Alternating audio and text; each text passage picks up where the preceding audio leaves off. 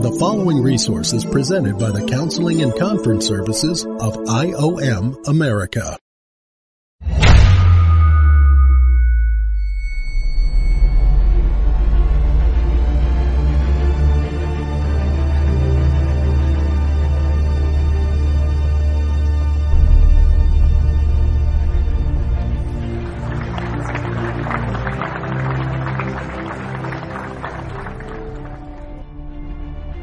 Welcome to Generational Ethics. Hi, my name is Dr. Phinney and I will be your host today. In the past couple broadcasts, we have been talking about the problem that we are having with Generation Z being attached to their technology. We will be spending more time today examining that. But before we get started, I need to throw out a definition out there for you for the word culture. It is a word that we're going to be using quite frequently.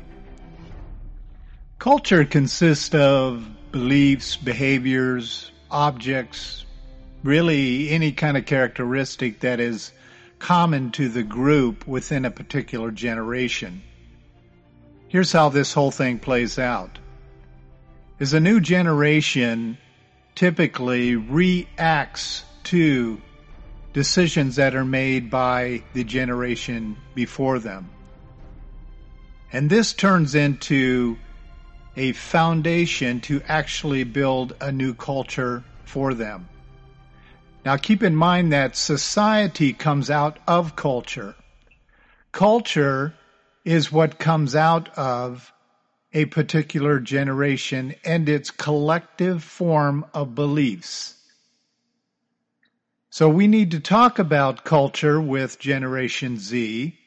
We need to analyze this culture very carefully before we're going to understand the behavior that actually goes collective within that generation before it can become a society. And we're very close to having that with Gen Z already. Keep in mind that Gen Z is from age zero to about 18 or 19 years of age.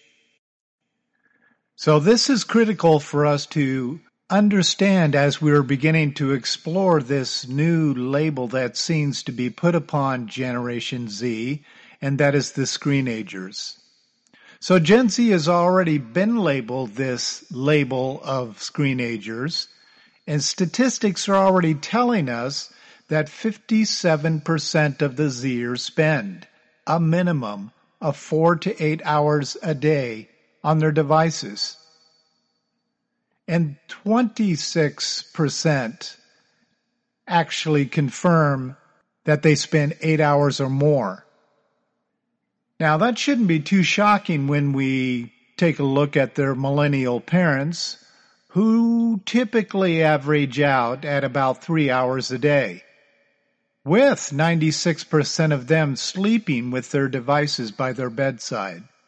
And 33% of those actually put their devices or their smartphones under their pillows. The researchers state that most Zers admit to experiencing anxiety attacks when they are separated from their devices. There's all kinds of information being thrown at us as researchers, and one of them is that even to ask a Zer to put his phone down to come to dinner, which is rarely done, by the way, around a table, it's typically done with their devices.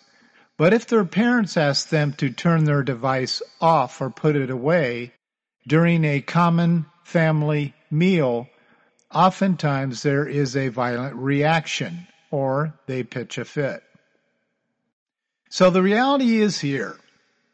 There's not a single Zer alive today that knows what life was like before the screen age. They are literally digital natives. The key consequence with all this is that these Zers are experiencing as a generation that they're having problems processing and interacting not only with information, but even more dangerously with human interaction. Here's a few little bullet points that I want you to keep in mind as we begin to unpack the challenges that we're having with Generation Z. Because of all this interactive activity that is done through their devices, they experience intellectual growth, which ends up outweighing their emotional growth. Most are volatile and vulnerable psychologically, as in the case I just shared with you. Most are defined as socially backward and slow in actual human interactions. In 2017, teen suicide depression went off the charts. Another one of the problems that we are having is the exposure to adult explicit material, which is called pornography. This too is showing us that these statistics are going off the chart. We have six year olds that are being exposed to pornography and they don't even understand what it is that they're looking at, which is the case of even most junior high age level Zers. The usage of online games has increased 400% over that of their parents. And finally, resistance to instructional directives for the Zers is the top issue of educators today. Here's a quote from the Journal of Individual Psychology. Generation Z's lower cognitive regions, which stimulate impulse, are constantly being activated by the bombardment of neurological arousal provided by text messaging, Facebook updates, and video games. At the same time, the so-called Google culture of learning or finding answers to any questions within seconds continues to change the way Generation Z concentrate, write, and reflect. Their capacity for linear thinking has been replaced by a new mode of thinking in which they need to take in and dish out information in a fast, disjointed, and overlapping manner. This quote is very telling and if you have ever wondered why this new text language is so disjointed and almost impossible to interpret, what I just quoted you from the journal is the reason why.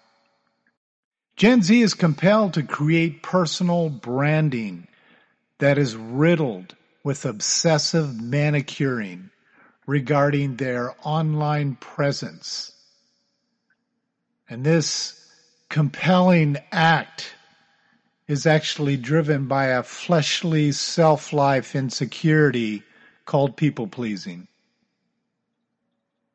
In this syndrome, the Zers are constantly aware and adjusting how their peers are viewing them. The problem with this paradox is this not only puts forth a false image, but they're self created person that they have placed on the internet doesn't even exist.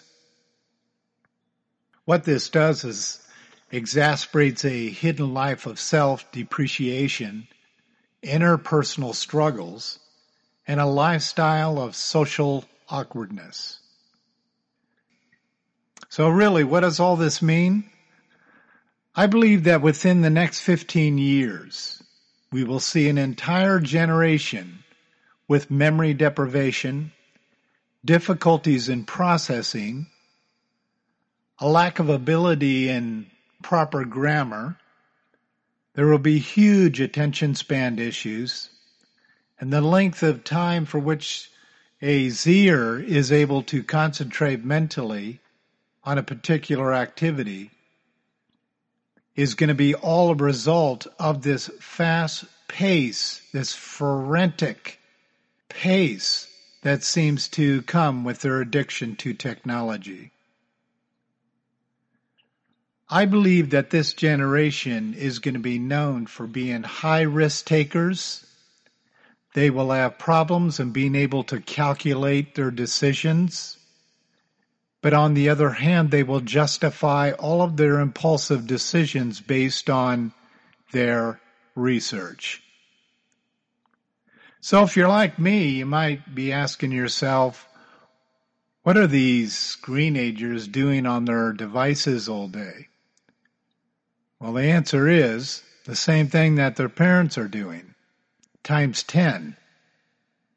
Now, gaming comes in as number one. So, no matter what we're going to talk about here with the technology and the screenagers today, you need to understand that gaming is just considered number one all the way around.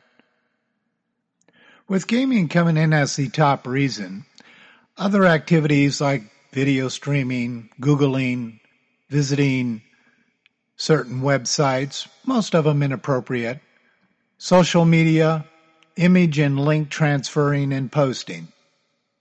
That's what's going on for four to eight hours a day with an average Zer.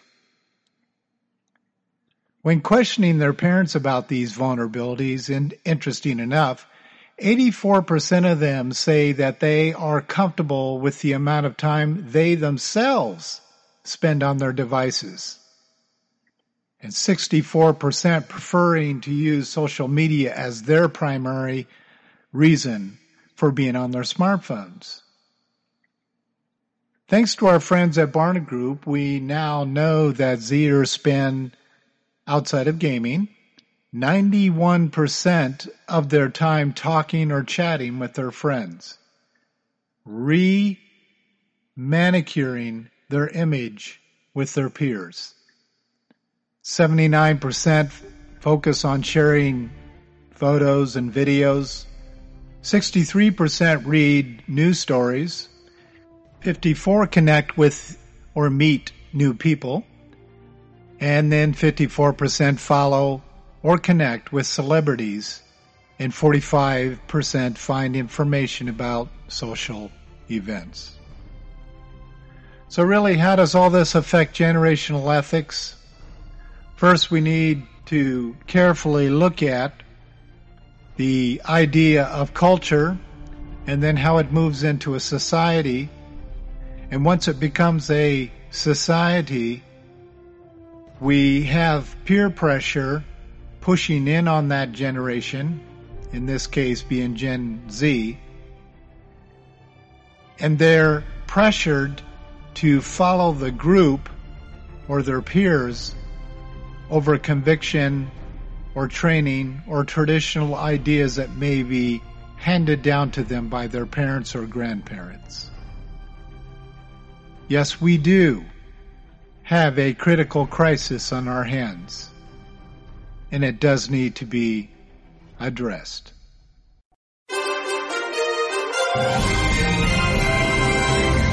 This resource has been presented by the Counseling and Conference Services of IOM America.